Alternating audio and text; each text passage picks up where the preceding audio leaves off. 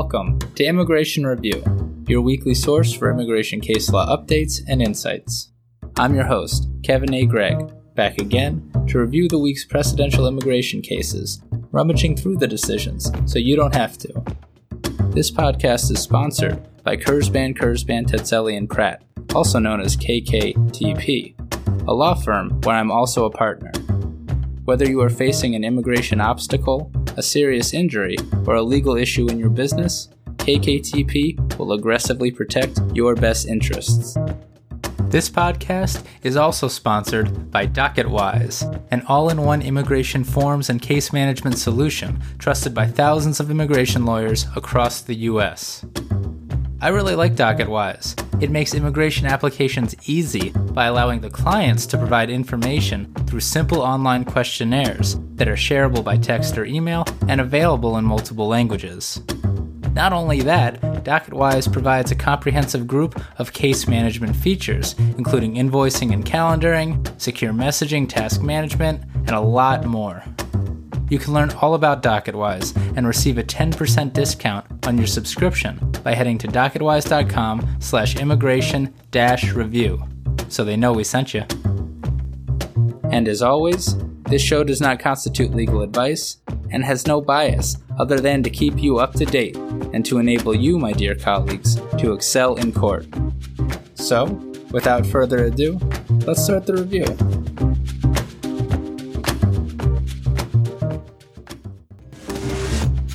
Hello, everybody. Hope you caught the special episode that dropped on Saturday with KKTP partner John Pratt. We touched on Iran Contra, the Nicaraguan Civil War, and even an incident where John's briefcase was blown up. At Ira Kurzban's office, not in war torn Central America, surprisingly. Also, we dive deep into EB 5 visas and the Regional Center program, so if you're interested in all that, check it out. On to the cases. Four, and they're interesting as ever, and they're pretty meaty. Enjoy.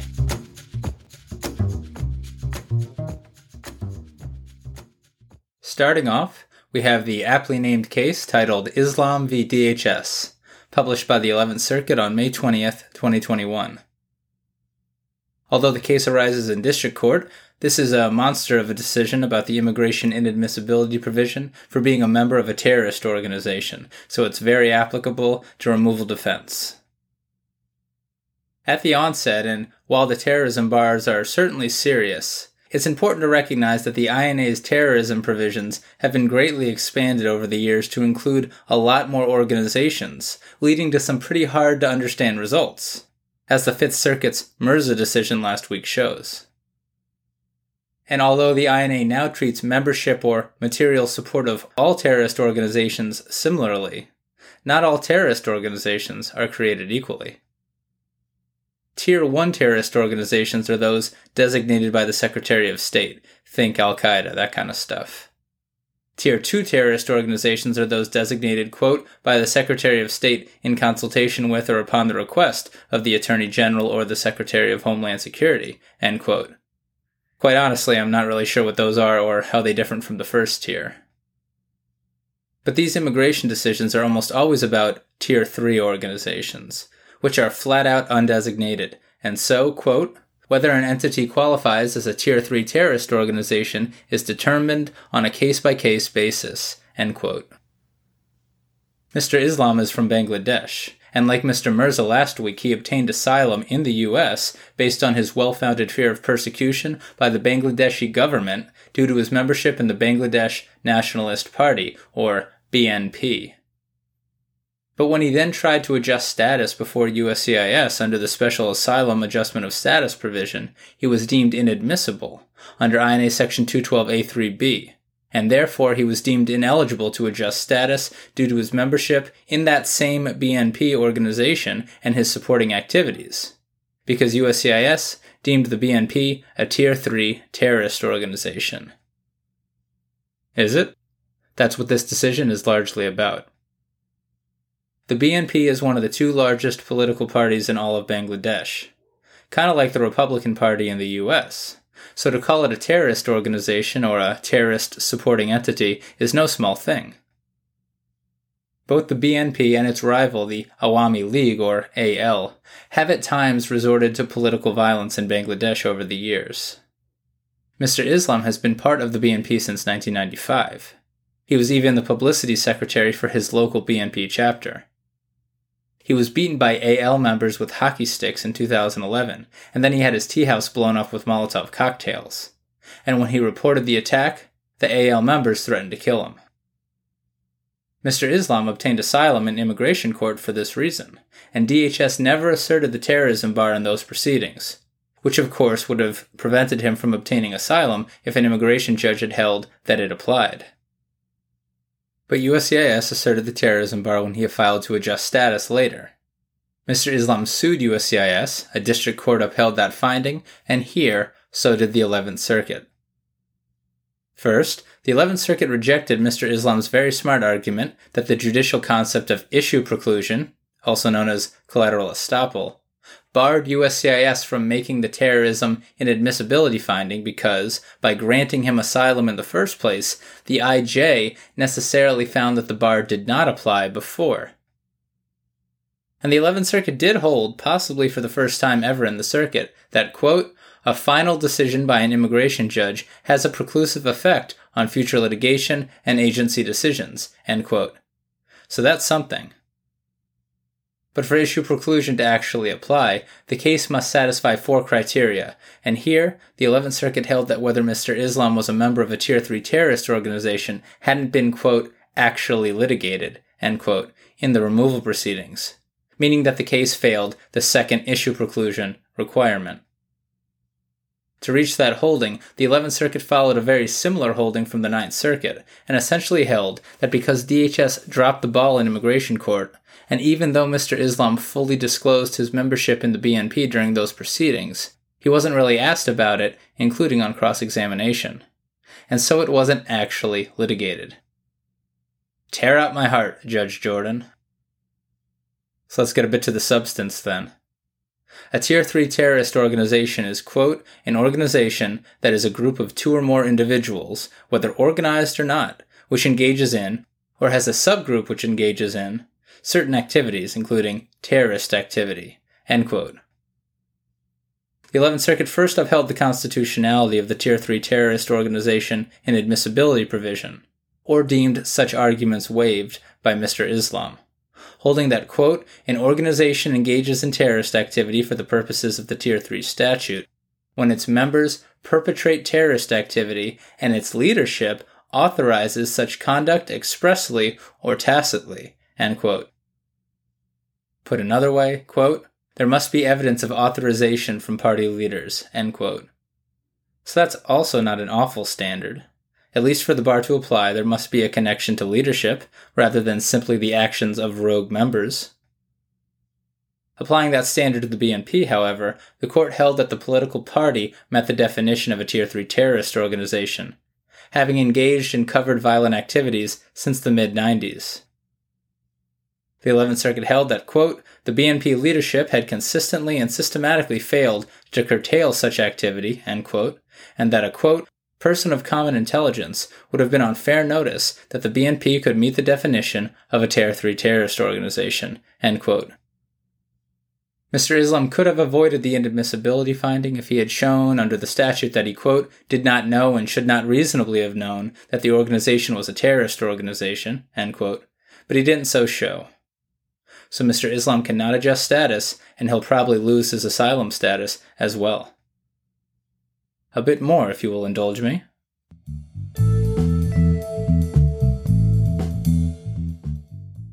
So, not a great decision for non citizens, but the terrorism cases rarely are.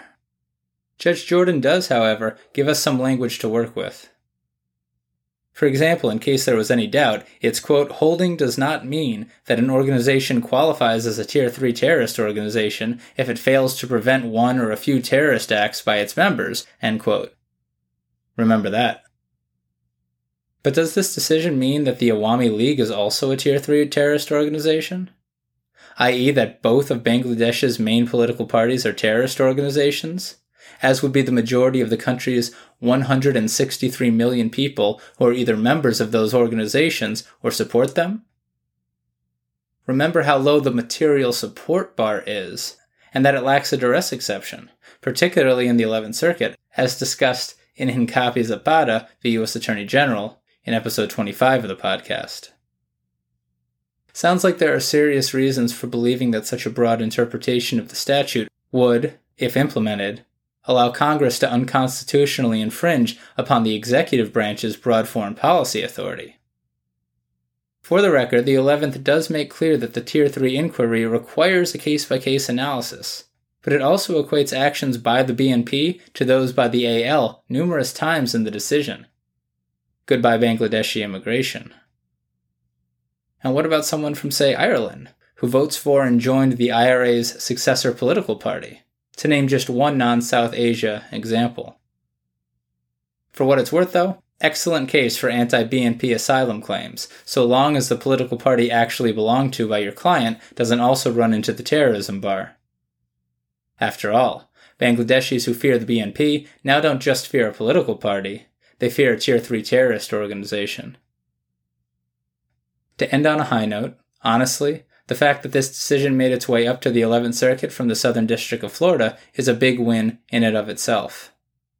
There's a line of unpublished district court decisions out there that stand for the proposition that federal courts lack jurisdiction to review USCIS adjustment of status denials because, in essence, non citizens have another avenue available to them to have their claims heard removal proceedings, if DHS decides to initiate them.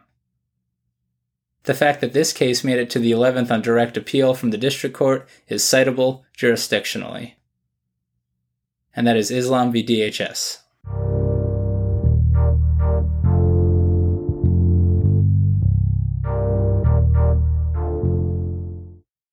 Next is Figueroa v. Attorney General of the U.S., published by the Third Circuit on May 19, 2021. This case is about asylum and withholding of removal, and it also touches on the fugitive disentitlement doctrine. Mr. Figueroa is from Honduras, and he entered the U.S. unlawfully in 2010. He was deemed to have a credible fear because his father, uncle, and cousins were killed by gang members, and he was placed in removal proceedings but his application was denied, he waived appeal, and he was removed to Honduras. He remained there for a year and re entered unlawfully in 2012.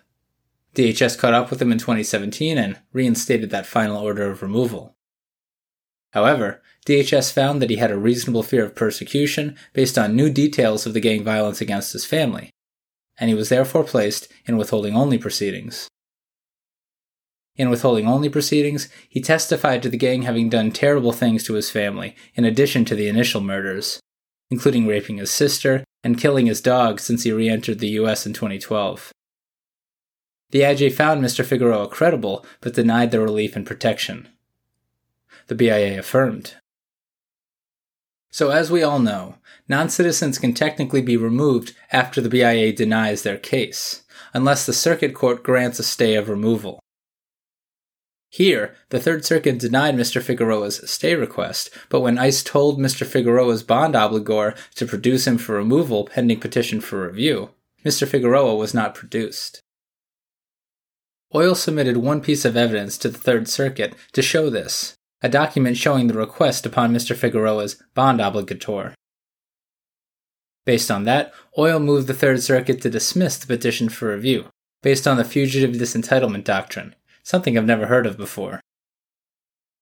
Under the doctrine, if Mr. Figueroa is deemed a fugitive, the Third Circuit can, in its discretion, dismiss the petition for review. While the doctrine originates in criminal cases, a bunch of circuits have applied it in the immigration context. But here, OIL just didn't produce enough evidence that Mr. Figueroa actually absconded for the Third Circuit to exercise its discretionary authority. The single bond breach form doesn't cut it. Caution though, proof that the demand had been made on Mr. Figueroa himself likely would have, and of course, us immigration attorneys cannot counsel our clients to abscond. One hurdle cleared, but not the second.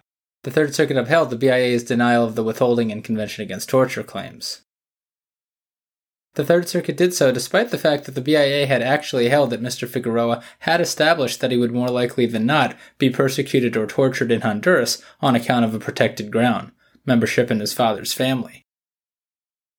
but both the BIA and the Third Circuit held that Mr. Figueroa didn't fear harm from the entities, in this case, the Mara 18 International Criminal Organization, that the Honduran government wasn't unable or unwilling to control. In so finding, the Third Circuit held that the unable or unwilling to control standard required for asylum and withholding is the same as the quote, complete helplessness, end quote, standard employed by the various attorneys general in matters of AB. If, as the acting Attorney General said in matter of AB the second, and the Third Circuit is saying here, the standards are exactly the same, I'm not sure why we're using this new complete helplessness semantic, but so be it. According to the Third Circuit, both standards require that the quote, government must be complicit to some degree in the harmful conduct of non governmental actors through either act or omission, end quote. The standard is satisfied if the government is unable to control the private actors, unwilling to do so, or condones or is completely helpless to prevent the private actors' conduct. Put another way in, quote, harmonizing the two standards, when the government is unable to control private actors with respect to a specific potential victim, it demonstrates a complete helplessness to protect that victim from those actors, end quote. The court goes on to explain why for many pages, but as I read the decision, and as I said with matter of AB second a couple of months ago, the complete helplessness standard appears to be the same as the old and well worn, unable or unwilling to control standard. Got it. Under all the tests, Mr. Figueroa failed.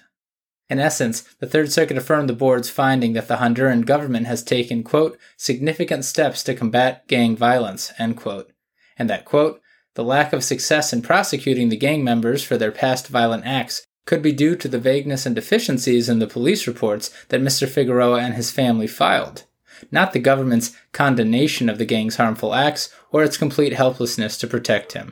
The Third Circuit also upheld the Convention Against Torture denial.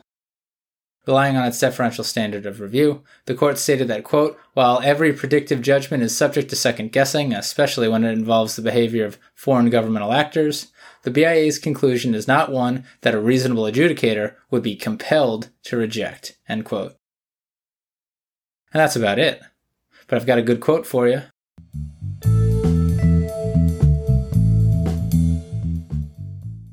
Something to remember. IJs and the BIA often look to generalized country condition evidence or larger state legislation to hold that indeed a government is able and willing to control private actors. But here the Third Circuit is reminding that, quote, the inability or unwillingness to control a violent group becomes relevant only in the context of a specific individual, the applicant.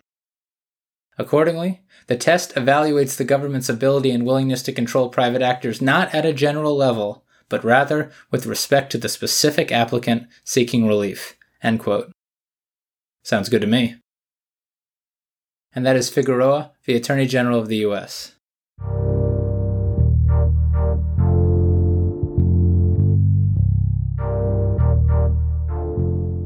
Next is Manier v. Garland, published by the Fifth Circuit on May 20th, 2021.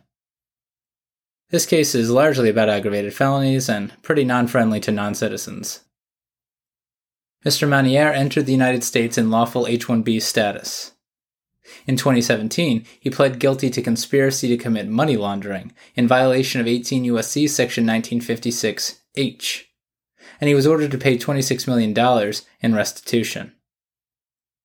DHS initiated removal proceedings and charged Mr. Manier as removable as a non citizen admitted to the United States, but who has been convicted of an aggravated felony, specifically INA 101A43D, INA 101A43M, a fraud or deceit aggravated felony, and an INA 101A43U conspiracy to commit either of those aggravated felonies. The IJ and the BIA sustained the INA 101A43U charge, which Mr. Manier challenged on petition for review. But the Fifth Circuit didn't address it. Rather, the Fifth held that Mr. Manier's conviction matched the definition of an INA Section 101A43D offense. That section defines as an aggravated felony those offenses that are, quote, described in Section 1956 of Title 18 relating to laundering of monetary instruments if the amount of funds exceeded $10,000. End quote.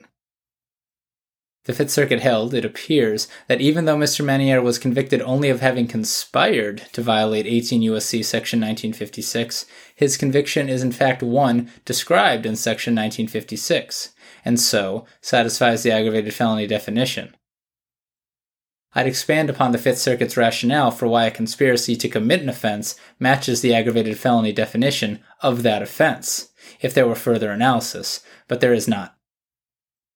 The Fifth Circuit also held that it didn't matter that the BIA didn't sustain the Section 101A43D charge, but instead found Mr. Manier removable under Section 101A43U for conspiracy to commit the aggravated felony, as one would expect the BIA to do. The Fifth Circuit held that it wasn't bound by the Chenery Doctrine here, which usually prevents circuits from affirming an agency on grounds that the agency did not itself use. But according to the Fifth Circuit, quote, this rule is not absolute, at least in the immigration context, end quote, and at least where remand would be, quote, an idle and useless formality, end quote. Such is the case here because, according to the Fifth Circuit, as it just held, the conviction satisfies the definition of a different aggravated felony. INA Section 101A43D. The court held that Mr. Manier had either failed to exhaust the remainder of his claims or that they lacked merit. Mr. Manier therefore did not succeed. Succinct analysis by the Fifth Circuit, but one more not so great thing that I need to note.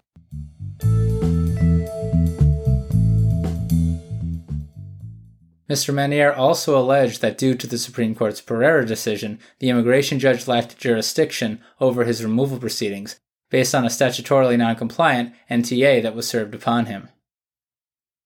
The Fifth Circuit dismissed that argument relying on its prior precedent that is directly on point, but in a footnote held that Niz Chavez does not change that precedent. So this is the first citation to Niz Chavez by a circuit in a published decision.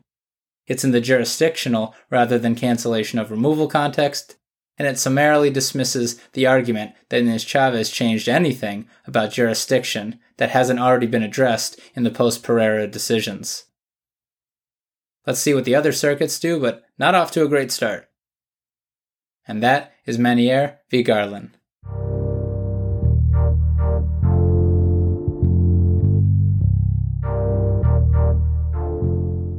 Final case of the week Carino v. Garland, published by the Ninth Circuit on May 18th, 2021. And it's another Ninth Circuit case about the former derivative citizenship statute, albeit a different portion than last week's Cheneau decision. These citizenship cases are certainly no picnic at Petco Park. And as with so many citizenship cases, the years are important. As I mentioned last week, quote, Derivative citizenship is determined under the law in effect at the time the critical events giving rise to eligibility occurred.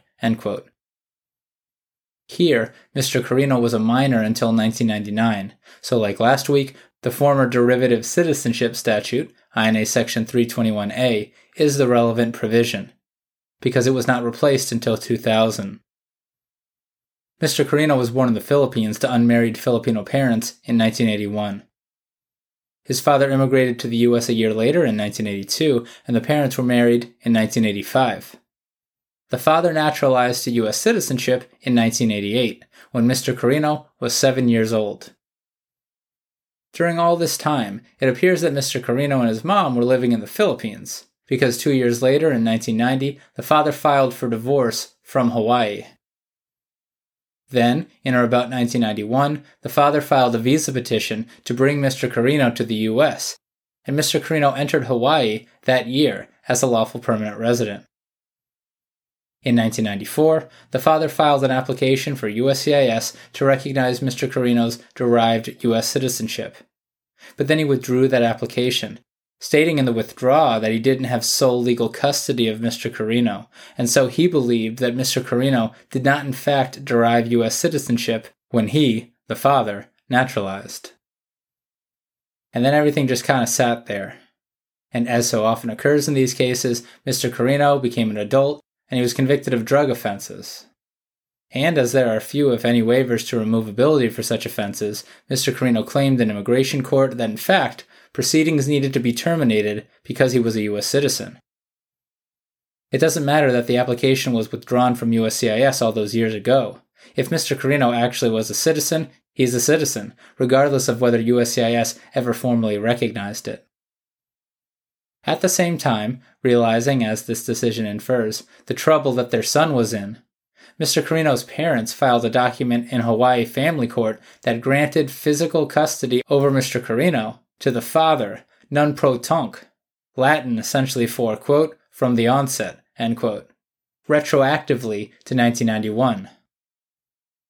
So the Hawaii Family Court document is trying to say that, in fact, the father had full legal custody over Mr. Carino since 1991, well before Mr. Carino became an adult. All of that's important because Mr. Carino clearly met all of the other requirements to derive citizenship under former INA Section 321A. For example, he was residing in the United States pursuant to a lawful admission for permanent residence as a minor after his father naturalized. But former INA Section 321A also requires that where there has occurred a quote, legal separation, end quote, of the parents, the child only derives citizenship upon the quote, naturalization of the parent having legal custody of the child. Not at issue in Cheneau last week, but it's at issue now.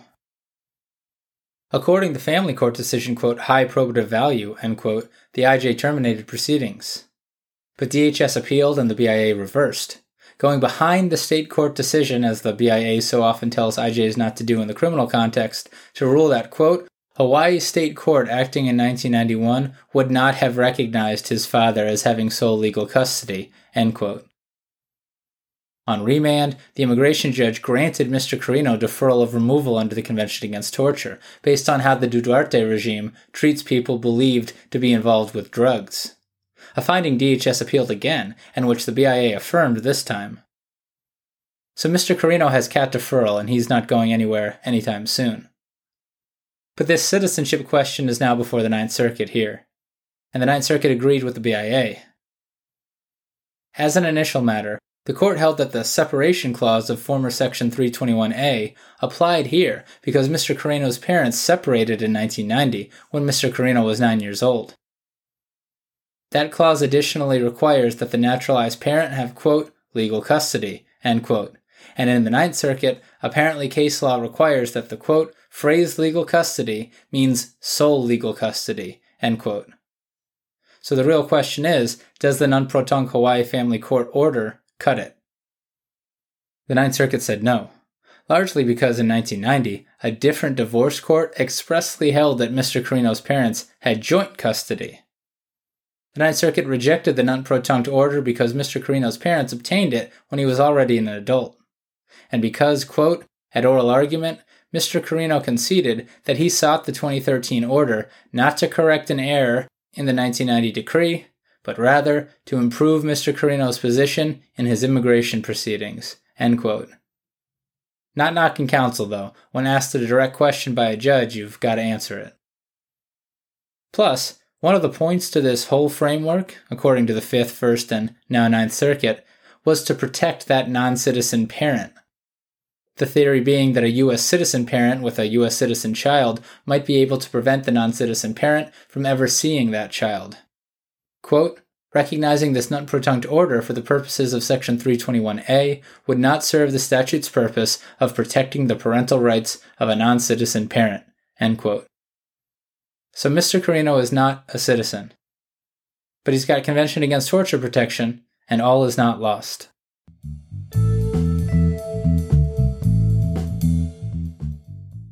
First, this may be a pretty fact specific holding as the Ninth Circuit seems to imply that if there was something to actually correct in the divorce decree regarding custody, rather than solely for immigration purposes, the court may have considered the nunc pro tunc decree persuasive. Nunc pro tunc orders appear to have effect in federal court where, quote, limited to making the record reflect what the court actually intended to do at an earlier date, but which it did not sufficiently express or did not accomplish due to some error or inadvertence. So there's your standard practitioners. Kind of a strange result under the old citizenship law, though. For example, had Mr. Carino's mother passed away when he was a child, or had it been the mother rather than the father who naturalized, Mr. Carino would likely be a U.S. citizen. Plus, of course, Mr. Carino could have naturalized for all of those years before he obtained the drug convictions. Unfortunate circumstances all around. Final note the Convention Against Torture deferral grant can only follow after an immigration judge ordered Mr. Carino removed. So, to get the citizenship issue before the Ninth Circuit, Mr. Carino actually had to appeal these proceedings to the BIA himself, following a remand for background checks on the CAT grant. Kind of a scary thing, considering the subsequent appeal to the board could theoretically have overturned the CAT deferral grant.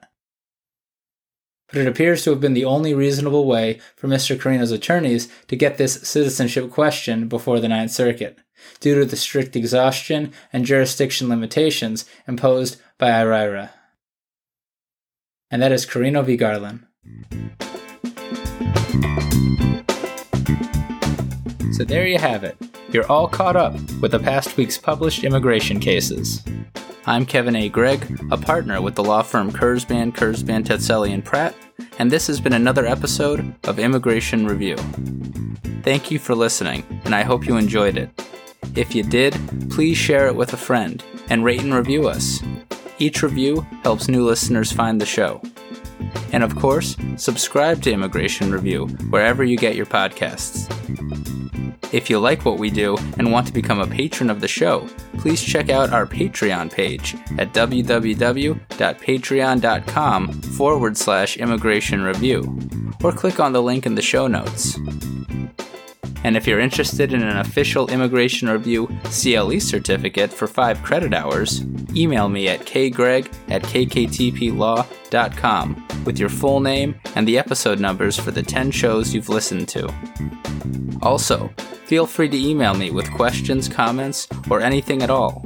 And follow the show on Instagram and Facebook at Immigration Review, and send us a tweet at ImmReview. That's I M M Review. I'll be back next Monday for a brand new discussion. Until then, I'm Kevin A. Gregg, bringing you the Immigration Review.